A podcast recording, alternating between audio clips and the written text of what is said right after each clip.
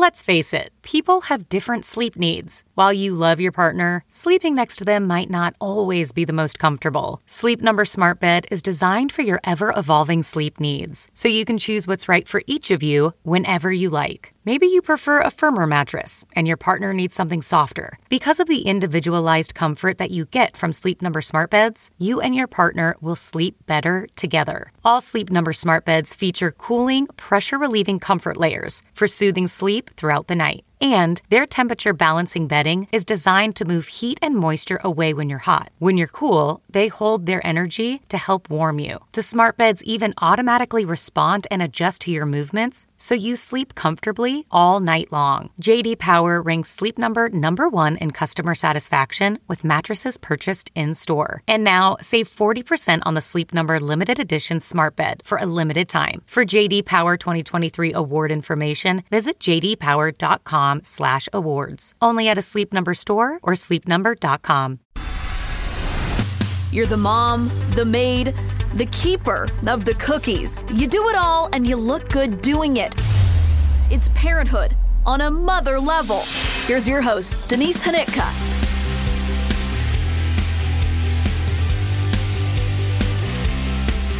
Hello, everyone. Welcome to episode 105 of On a Mother Level. I'm your host, Denise, and this is your best year ever. You are in it right now, your best year ever. And if you haven't reached it yet, you're going to with the help of this episode because it's all about your best year ever. Have I sold you on that yet? I'm in need of a best year ever. You've heard me say before that last year was garbage, the year before was a close runner up, more like a small bathroom trash can. But this year is going to be my best year ever. So, what does that mean? Well, in a word, for me, that means focusing and continuing to focus on the surrender. Surrendering to all the things that I cannot control. The idea that I cannot control everything can bring a little anxiety in a way, but I choose instead to think of it as someone else's decisions, someone else's actions. They're not mine to control or to police. And in surrender, I protect my own peace. You've also heard me say before that in the surrender, you open your mind to the reality that what is meant to be yours will not pass you by. By giving up control, you don't stop creating opportunities, you don't stop them from coming. And you don't have to be afraid that by letting go, you are letting yourself go. From an Instagram post, surrender is not the acknowledgement of failure, but rather a gentle intention that you trust where you are now and that the present is not your final destination. What is yours is already yours, and it's coming. So think about what you want to be yours this year. What do I want to be mine? My therapist told me that my word for the year should be abundance. And now, after she said that, I've never said the word abundance in my whole life. Now that she said that, I see that word everywhere. I'm on Instagram and there's some, you know, a mantra for the year for every zodiac sign. And so the Cancer mantra of the year is I embrace the mindset of abundance. Okay, I believe you. So I look up what abundance means. What the heck? It is the plentifulness of the good things in life, to have more than you need. Okay, I'm going after that, to have more than I need of the good things in life. Okay, I'm open to it. That's the witchy version of best year ever. So in practical terms, what does that all mean? That's why Lori is here. Lori is a supermom in real life. She wrote a book called Secrets of Supermom. She's the host of the podcast Secrets of Supermom. And she's doing a series right now off the top of the year called Best Year Ever with some other women who are out to do the very same thing to become their best selves and to help you become your best you in 2022. Lori is big into letting go, stop feeling the need to control everything, how to be happier every day on purpose, and to get past the culture of complaint that is plaguing you in the workplace or perhaps even at home. If she can get your kids to stop complaining, she really is super mom now, isn't she? So let's bring in my guest, Lori. She is a mom of four in Arizona, and we begin with what it really means to be a supermom. Lori, thank you so much for being on the podcast today. Mom of four, four under 12. What's like life like in your house right now? It's madness. Um, the kids are off school, right? So they, so they're all here. Um, and I don't usually do interviews when they're all here. And so I've kind of trapped them in individual rooms. so they're not fighting. They all have electronics that they're working on. So hopefully um, we will be able to just fly through and have a wonderful interview. oh my gosh, what a brave move you are making. I admire I it. I know. I uh, I thought, oh, well, we'll see how this goes. We'll see if they um if they're good with it, and then maybe I could do it more. So tell me about the room that you're sitting in right now. I need to step up my like office game. This is some man's office in my uh, in my workplace, and you have a beautiful space. A few years ago, we set up this. So behind me, if you guys can't see it, there's um, there are three desks in a row. That's one large desktop, and it was kind of like this um, hodgepodge of IKEA items that we put together and then got this desktop. So my husband did this. He's amazing. Uh, and then above that, he built these shelves. And so we had it thinking, okay, this is a great homework spot for the kids and then an awesome office space for me. And so I get the office, you know, all day long. And then when they get home, they have this great space for homework. Um, and then um, we had COVID, right? And so we already, we watched all these families kind of scrambling to get desk space. And i was like well thank goodness we had that grand idea a couple years ago because here we were we already had this desk space. Now it didn't end up working out so great because they you know annoy each other. But um so they can't all sit there at the same time. But technically if they were well behaved they could sit all together and be working on their stuff. And then they have crafts and all the other things too. So it's really um a fun usable space. We use a lot of it. And that's why they call you super mom knew a worldwide pandemic was coming and that you'd need an office space. It's the most incredible thing I've ever seen. Foresight preparation. We're ready to go. so supermom tell me tell me why you decided to to choose that as as you know the main wording in your branding yeah. So I had a, a, lot of people called me that, right? Like I, because I've always worked full time, I, you know, I have a bucket load of kids and I have always been super busy. So I've always taken on volunteer projects and extra things. And so, you know, people would always just be like, what in the world? You know, you would, I would go to a thing and I would have, you know, a, an event like a potluck and I would have homemade something because that's what my mom mm-hmm. did. So, of course, I wasn't going to buy something in a store. And, you know, everyone was just always amazed. And so I kind of was like, yeah, I am a super mom. And, but then, you know, you start to look at all these other women and you see all these women doing amazing things. And I was like, whoa, we have a lot of super moms out there. Right. And so I think it also is a little bit um, polarizing. I don't know if that's maybe too harsh a word, but you know, there are moms that are like, ugh, super mom. Like they think it's Pinterest worthy parties and that sort of thing. But really, I think that it is moms are super moms because we are doing so many things. We're able to quickly switch between the things that we're doing. Like you could go from work to childcare, back to work, back to childcare, to volunteering, to making dinner, to just so many things so quickly and so efficiently and so well. Uh, you know, there are so many of us that I just think there are so many super moms out there. We just, you know, we're amazing. We do amazing things. Well, you know, I think you're hitting on a good point here because there's sort of two schools of mom thought. One is you do it all, girl, you do it all, honey, and you do it all the best. And then there's the other school of thought that's like, you need to learn to say no. You need to lean out. You need to stop this hustle and bustle. And you need to start letting moms, you know, have the ability to protect their own peace. I don't think those two things need to live in separate arenas. Mm-mm. To me, the supermom concept is doing things exactly how it gives you happiness, makes you feel good and productive, because there are a lot of moms out there who wouldn't feel good leaning out. And right. there's a lot of moms who do take on too much based on somebody else's ideals. So really, yes. supermom can almost live in this land of like, you do you. yes, completely you do you because you're right. There are moms that need, there are women that need more downtime and they should be taking that downtime because if they're not, then they're not going to be as amazing as they could be doing the things that that are lighting them up right? Whether that's a, a job or a childcare or parenting or what you know all the things. And and then you're right there are other women me for example that everyone's like well why don't you just relax? And i said this what i'm doing right now is relaxing to me you know even though it seems sort of busy and and active right? Yeah. it is relaxing it is filling me up. Um, and that's just you know we all have our different things that that fill us up and make us happy and bring us you know the feeling that we want to have all day long. But you probably occasionally get that comment where it's like you're the type of mom who makes me feel bad about myself. Yes yes I hate that.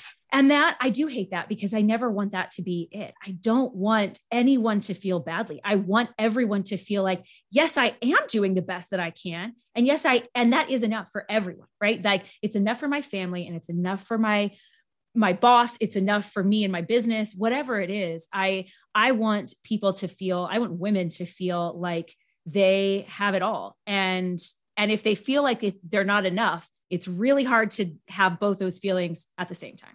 Right, right. Well, and it's also it's just about starting to block out some of the noise of what you could be, should be, you know, ought to be doing and start thinking about what what it is that makes you at the end of the day go, yeah, that was a goodie. Or yeah. yeah. I did the things that I wanted to do, or I managed what I needed to manage today. Yeah. And I think everyone's family is different too, right? Like you could have an amazing family day doing, I don't know, going hiking and and being busy and playing sports. I, I don't want to go play sports with my kids. I'll watch sports all day long, but I'm not going to go play sports. I will be the worst one on the field and I will just be embarrassed the entire time. Right. But we could play a game and I would have total fun. And so I think that's, you know, we've got to think about that too. Are you doing what's right for you and what lights you up and feels good at the end of the day? And are you doing what's right for your family and lights your family up and your family feels good at the end of the day? It's all going to be different. So we all have to realize that. And I think be okay with it and yeah. and stop that comparison put those blinders on and say yeah this feels really good for me and that's okay that it's nothing like my best friend or my neighbor or my sister or anyone. right right and you've got a lot of stuff lighting you up right now you've got I the do. podcast you got the book and i was surprised to learn about your professional work as well and so i want to dive into all of those things. Yes. um, i just have a whole list of things that i want to get to. So let's begin on the professional front okay? Um, when you said that you're a clinical researcher my immediate thought was well you know what? That's really irritating because I feel like there are so many people who do these cool jobs that nobody ever told me I could do in high school. Nobody ever said, Have you ever thought about this? And so I would love to know how you got into that line of work. So, can I tell you that that's exactly how I felt when I started this job? When okay. I started in this industry, I said, Why did I not know that this was a thing? Because this is awesome right? So i i'll tell you how i actually got into the job how i started in the industry. I knew about you know i had i worked in psychiatry. I was in the therapy counseling area. And then i moved states. I moved to austin. I don't think i've ever told this story. I moved to austin and i have no job right? I move with no job. I am like i'm going on a new adventure. I'm in my 20s this is going to be amazing. And so i start working for a temp company. And uh, this temp company puts me at this clinical research place where I'm calling people to get healthy people to get them to come do our drug trials. This is what my very first is that I'm oh, wow. cold calling these people or calling back people to get and asking them all these questions. And I I realize, you know, I learn more about the whole industry and I'm like, this is amazing. And so they hire me on full time. And I end up in this really cool job. It's a clinical research uh, um, associate, is what the job is called when I very first started um, after this kind of phone screener position. And you travel around to doctors' offices and you go through all of their paperwork and you make sure that everything is exactly as it should be so that the trial has the data that they need and that everything is by the book so that they can take that data and they can bring you know drugs and and medicines and things to life for people that need them so i i never knew it existed i had no idea about the industry at all and it was just the best job um, and and i probably would have done it forever if it didn't require so much travel. And then my I still had to travel in the next role, you know, the positions up as I continued to climb the ladder. It was just a different level of travel. It wasn't every week, every day, that kind of thing. Okay. So that yeah. it feels though really different from like a therapy space. You know, one is like highly so people interactive and one is like let's stay organized, let's keep, you know, things in the right boxes and such. Yeah. So that's funny. That job is very analytical. It's very logical. It, and it still is. You know, as I continue to climb the career ladder, all those things are required. And I think that that's kind of why I, you know, I have this side photography job and I wrote this book. So I feel like those things, you know, I, the podcast and all these other things are what light up that creative side for me, that um, connective side for me, that side that just wants to learn about people and and be with people and connect with people. I think that's what lights that up because the other side, not that I don't work with people, I do, but I it there is a lot of project management and planning and um, and logic involved in everything that we're doing and so it's just really two sides of my mind that get lit up i guess Wow, you're like a yeah. triple threat. Like, you know, the science brain plus like the artistic side and then like broadcasting and you've got like such a like a, you know, an an on-camera presence it's so fun to learn new things for me. And i think you know that's even part of it is that all you know all these things are uh, you know i don't know how to do a podcast. So i'm like oh i could learn to do a podcast. I could take some classes. I could figure this out. Right. And so and then i just do it and i figure out how, you know and then of course make a thousand mistakes along the way and go oh i'm not going to do that again. Okay not going to do that again. And you know it's just been all of these new adventures have been really fun. So i i'm excited to see where all of that takes me um in 2022 and beyond. And and i really it's just I, you, I mean, you can probably see by my face. It, it all lights me up so much. Yes. So it does. Okay. So, what does the everyday look like for you then in this job? Yeah. So there is a lot of jumping back and forth. Um, because so you know, I work the I work a day job. So I have a pretty structured schedule. If I'm not consistent, I'm not going to make things happen if I don't say, okay, well, I wake up very early in the morning. It's important to me to be up way before the kids. And so that's okay, one so of the what time? for. Okay. Yeah, early. Okay. Um, though not the earliest. I feel like I interviewed someone and she got up at 3:30. So I'm not even the earliest of any of the people that I know. Uh, but yeah, so I wake up early and that lets me do a morning routine. It lets me get a workout in. It lets me get prepared for my day and also get business hours in, you know, podcast editing, writing, whatever it is that day.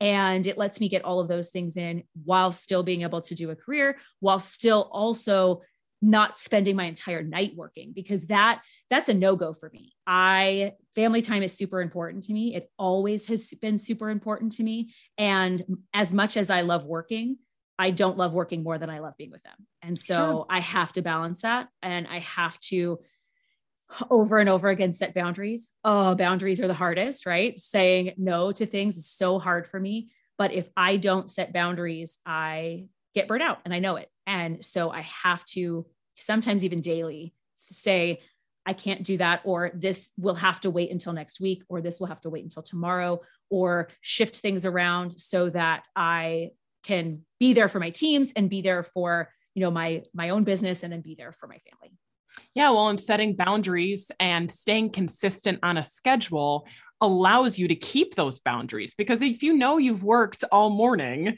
you know, and you you did all of the things that you wanted to accomplish in the morning, then it's so much easier to respect your own boundaries because you're not like all over the place going, but I didn't, but I didn't. It's like you've already carved out those those moments for yourself of what needs to happen. Yes, the that strategy of being organized and consistent is really I think what what's done it, what's allowed me to do so many things in, you know, a short period of time.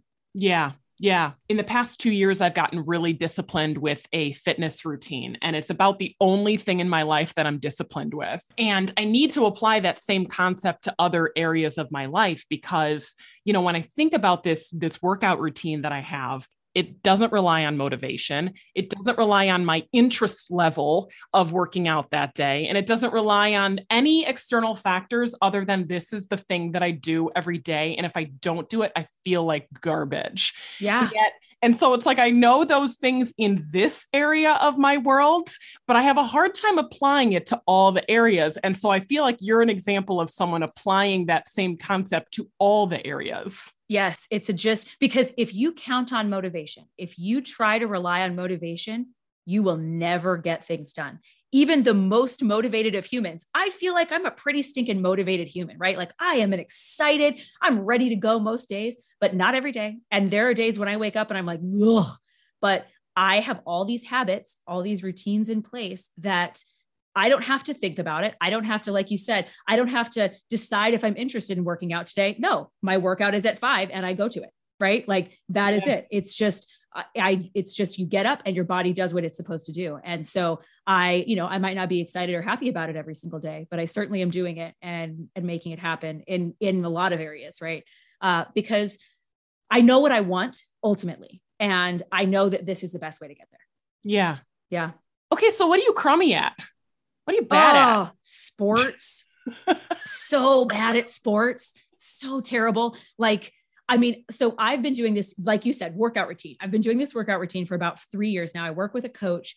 It's amazing. I love it. Um, I, I, do love it most days. Uh, I will say some days I still don't want to go, but I still love it. And so I am far stronger, fitter, more coordinated than I've ever been but if you're like, let's go play some pickup, you know, baseball, let's go throw the ball, let's go play catch. No, nope, not going to happen. It's going to be embarrassing and terrible. So, um, really, really bad at sports. I do not like them. I love to watch. I love to watch the kids, you know, get better and improve and play and just all of that's so fun for me. But, oh, well, I'm with you on that because I have become a runner in the past. I'm trying to own the things that I am. I am a Ooh, runner. Um, yeah. So I have become a runner in the past, let's say, year. Um, something that I've tried to become most of my adult life, but I think I'm actually am a runner. But I will never, I will never be the person that can like go on a run with a friend. I will never be able to run alongside someone and you know, you see those people and they're running down the street and they're like having a chat. I'm like, no, if I'm running, I've got to be thinking about my steps. I've got to be thinking about my breath. I've got to be listening to the Peloton lady in my head guide me through that run. So like even as like strong and fit as I become, I will never be like cute casual runner girl. Like no, I just cannot do that. I, am always like, how are you talking? Right? Like when I watch those, when I watch them running down the street, I'm like, how is it not sounding like the whole time? Because yes, I yeah, still I run, you know, multiple times a week doing my workout and I am still panting a lot the entire time. so it's not a pretty, it's not a pretty workout. That's not, you know, not not my goal. But to be strong, I'm good with that. Yes, yes, oh. I love that. Okay, so you know, when I say like, you know, what are you crummy at? I guess what I'm trying to get at is you are talking about ways to help moms have their best year ever. So, like, what areas of your life really need that improvement? What makes next year your best year ever? I think that asking for help has always been a really hard thing for me. My mom never seemed to really ask for help. So, I think in my head, much of my adult life, I thought, no, no, no, you can't. You have to do it by yourself. You have to do all these things. And my husband traveled full time. So I'm working full time plus have four kids on my own, you know, because he's gone Monday through Friday. And this was so much of our life for so long. And I never wanted to ask for help. I mean, I didn't let him, he pushed hard to let us get someone to come clean our house every two weeks. And I was like, no, no, I can clean it. No, I can do the dinners. No, I can do this and that. And so I really have learned that not only does it help me take things away that I'm not that good at, right? If I ask for help in certain things, there are things that I'm not that that good at. Like the house cleaner cleans the house way better than I do. I am not a pro house cleaner. I just was doing it because I had to. And then also it gives me so much more time to do the things that I really want to be doing. Whether that is, you know, picking up Jimmy John's and going and hanging out and at the park with the kids, or it is me, you know, writing a new book or me doing whatever it is. So I think as I continue into the new year and look at my goals, there are other areas that I will have to ask for help that I've never asked for help for in, okay. in the past. Um, whether that is through coaching, because I think because that I kind of just have recently started, and then also you know some areas for there are things I don't know how to do yet, and so I'm going to have to ask for help and and like look dumb, right? And sometimes we have to look dumb to be able to get to the next level. And so, yeah. so yeah, I, I've been looking at all of my goals and thinking, okay, I don't know how to do that yet. I'm going to have to figure that out. Right. And, and that's hard and super scary. And I still think it's totally worth it. Yeah. Okay. So when you talk about asking for help, number one, it's obviously a huge luxury to have a house cleaner. Okay. Sure. Yes. However, I also think that we spend a lot of money on things that we could use to buy our time back. You know what I mean? Um, for example, uh, we pay someone, I think it's $500, which is a lot of money, but $500 to just do the stupid fertilizing of the lawn which i don't know if you have to do that in arizona but so if we went to the to the stupid farm and fleet and bought all the bags of the Scotts and kept it someplace and rolled that stupid thing around the yard five times a year it would probably cost us, if we included our time and energy, $400. You know, let's just say.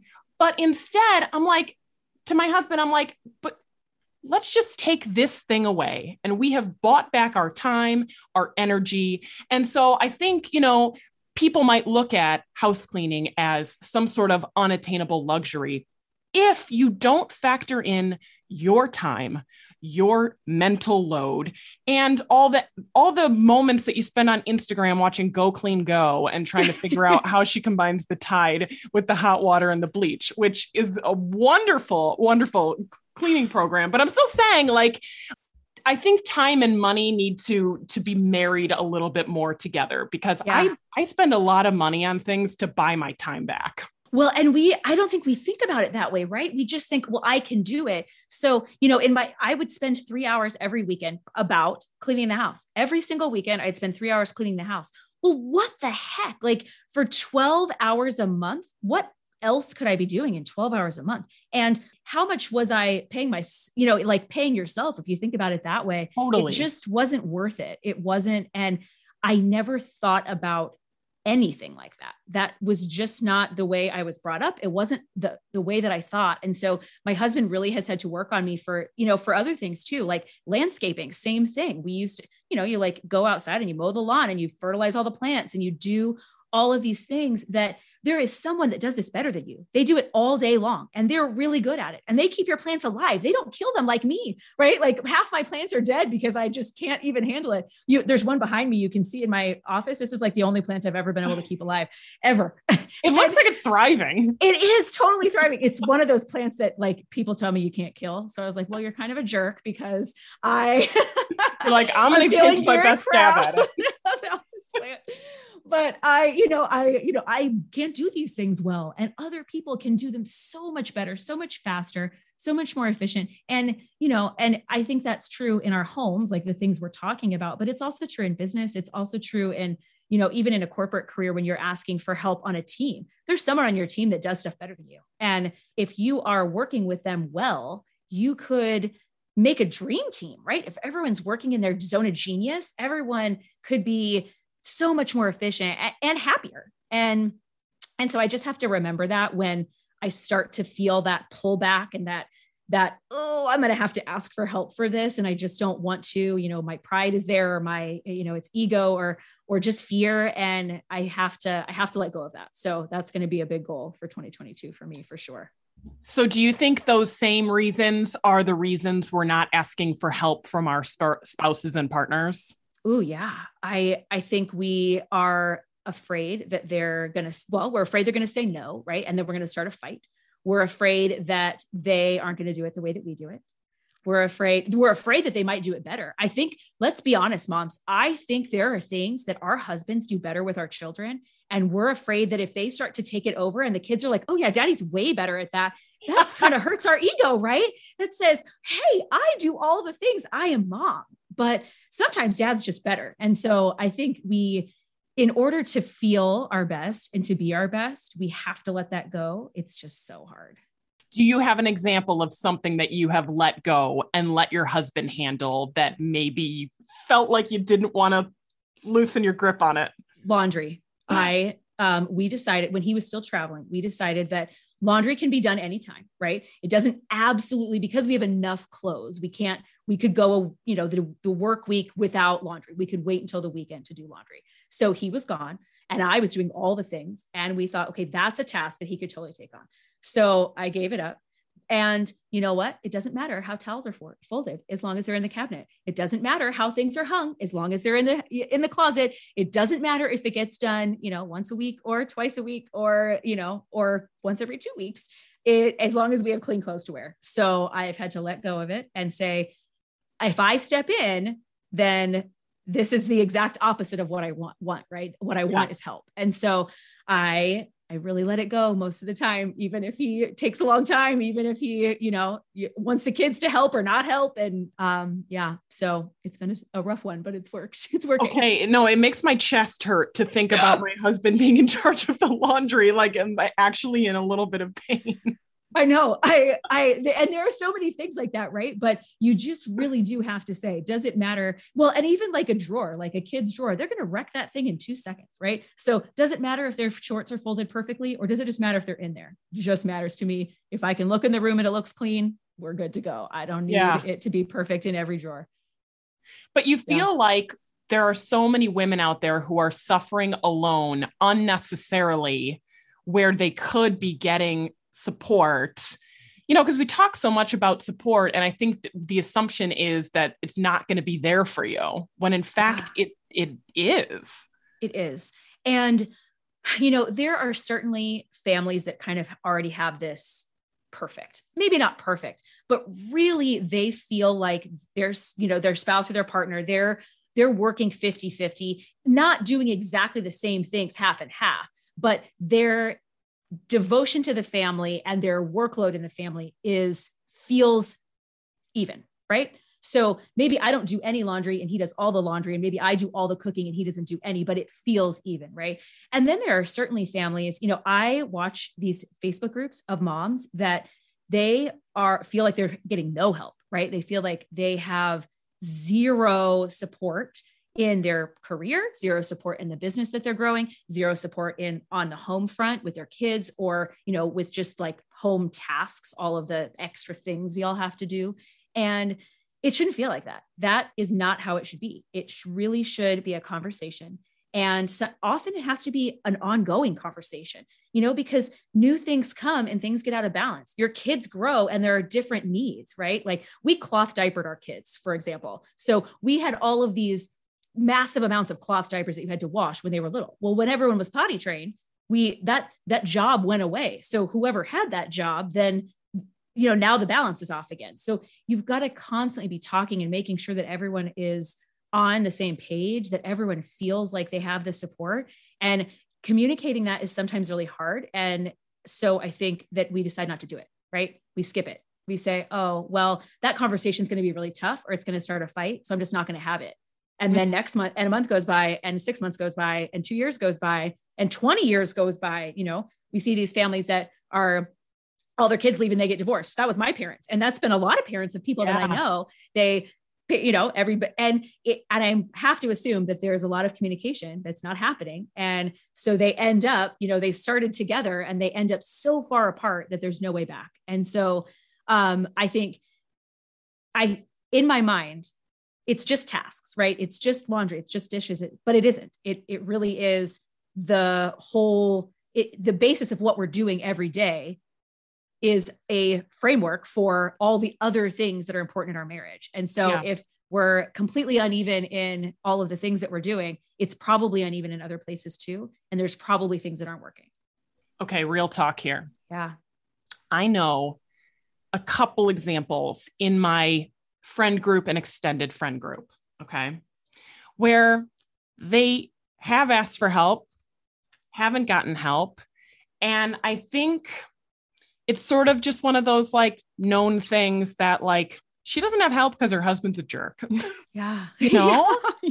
I had a conversation with some girlfriends a couple weeks ago where it was like, it's all really easy for us to sit here and go like, well, yeah, like why why doesn't her husband help? Da, da, da. It's because her husband's a jerk. Like, and I think that that um I think there's still just a lot of like non 50-50 situations, you know, where, you know, when you do have that help and support, like it's easy to think about going and asking for it and you know having the courage to ask for it and then you know you you do look and you know there's women out there who who truly don't have the support and you know whether they made that decision going in and had those expectations going in. But yeah i mean it, it it just popped in my head because i just had this conversation recently. But so talking to someone who specializes in marriage and family therapy like what do you do when you know that friend just doesn't have that support yeah, man, I am a big proponent of therapy. I just think it's so good for it is not meant for just people that are struggling, right?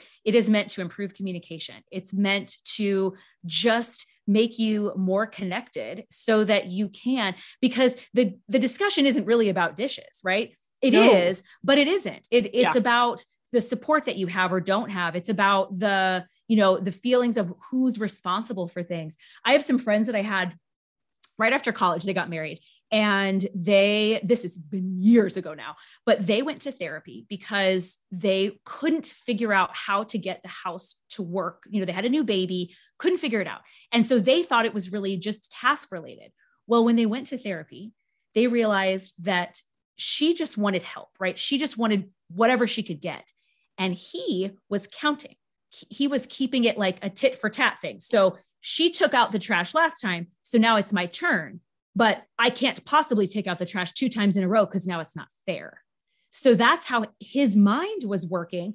And when they started to talk about that and realize that's what it was, and that that's not really how it can work for families to work well together, it can't be 100% even, Stephen, It changed everything for them. Wow. And they still, I mean, now, like 20 years later, they're married, they're super happy, multiple children, like just way easier to find that, get to the, back to that balance because they were able to sit down and really get to the root of what was really happening. And it wasn't about dishes.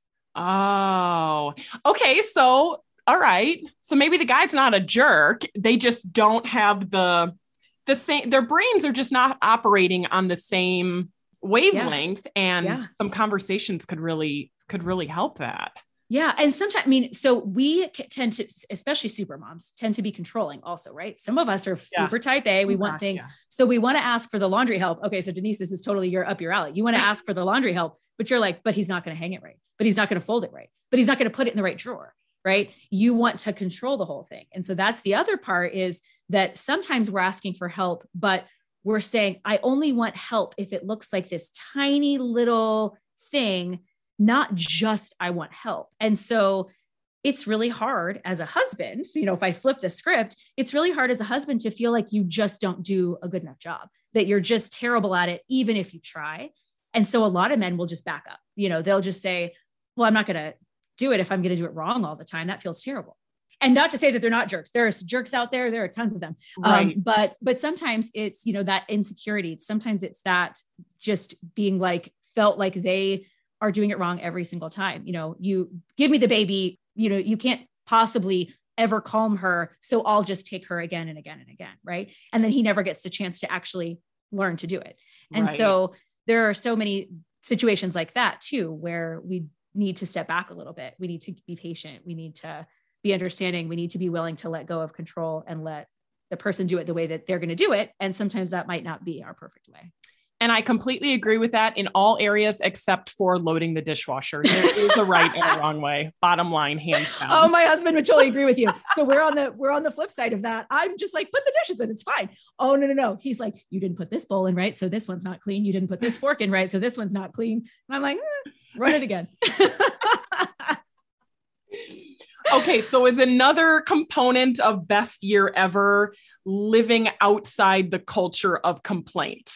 Oh, yes. I love the culture of complaint. Talk so, to me about that because I am the mayor of Complain Town.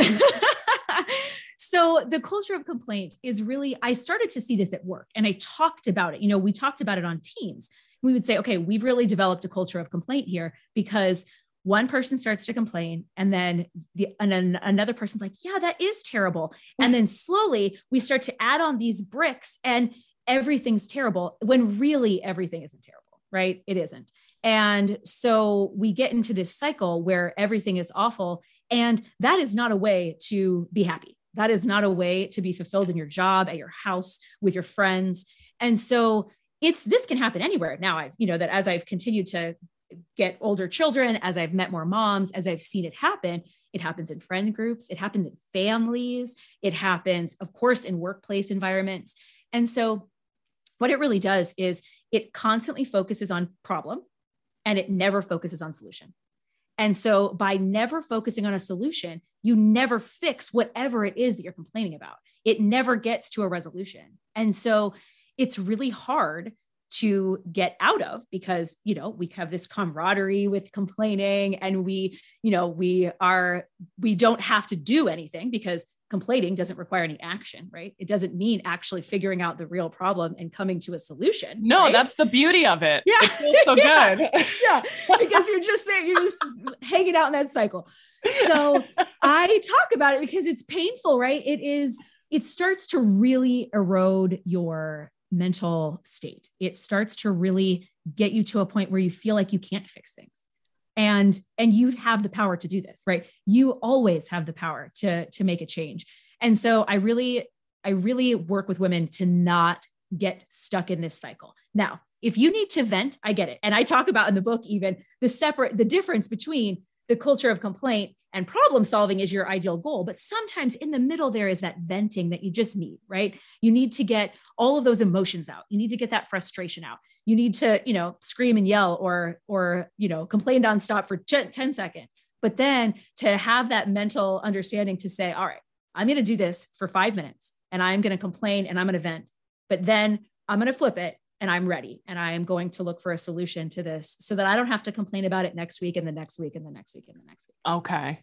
So, how does that then fit into the concept of happy on purpose? Yeah, because if you are constantly focusing on problems, you are never going to be happy, right? If you if you can only find the problem in things, you are never going to br- bring yourself the joy that you want. The solution is the joy. The problem is not the joy.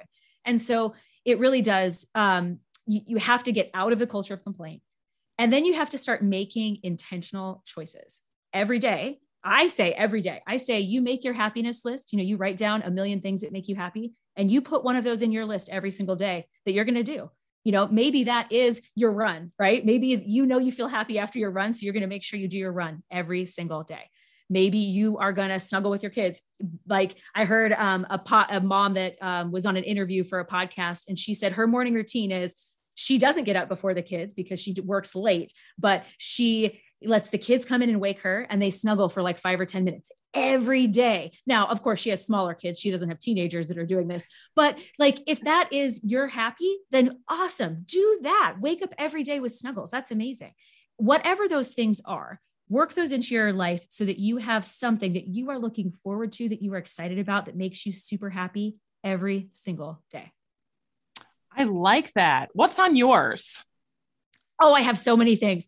I mean, I love big things, right? So, like, I love vacation, I love massages. Those things are on there because those make me happy. And if I don't plan in advance, we're not going to take a vacation. If I don't plan in advance, I'm never getting a massage. I have to put those things on my calendar. But it also is really small things. I love to read. So if I can get five or 10 minutes of reading in every single day, I love that. I love dinners with friends, slow dinners, because eating with children, for children, goes very fast. You know, it's like everything that when you are there, you're like, okay, we got to eat, we got to finish our food, we're out of here because, you know, otherwise it gets crazy town. So slow, slow, fun, chatty dinners with friends. I love that. Yeah, I have a lot of things.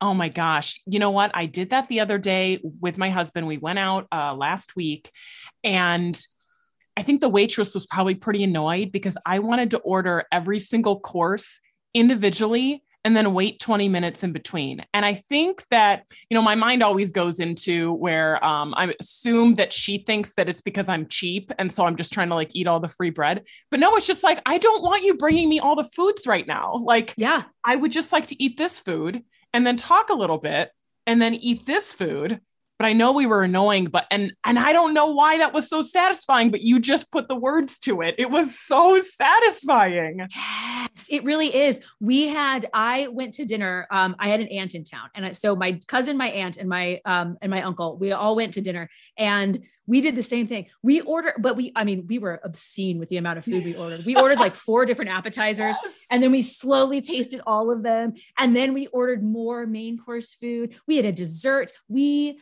were so excited to eat all of this delicious food. I, I mean, we ate so much, but it was, it was slow. We could talk. We could just spend time talking about each individual food because like all of us are foodies, right? You know, every every morsel on the table was delicious and we needed to speak about every single one of them.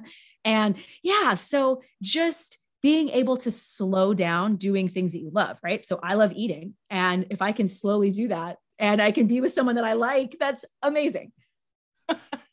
That's great.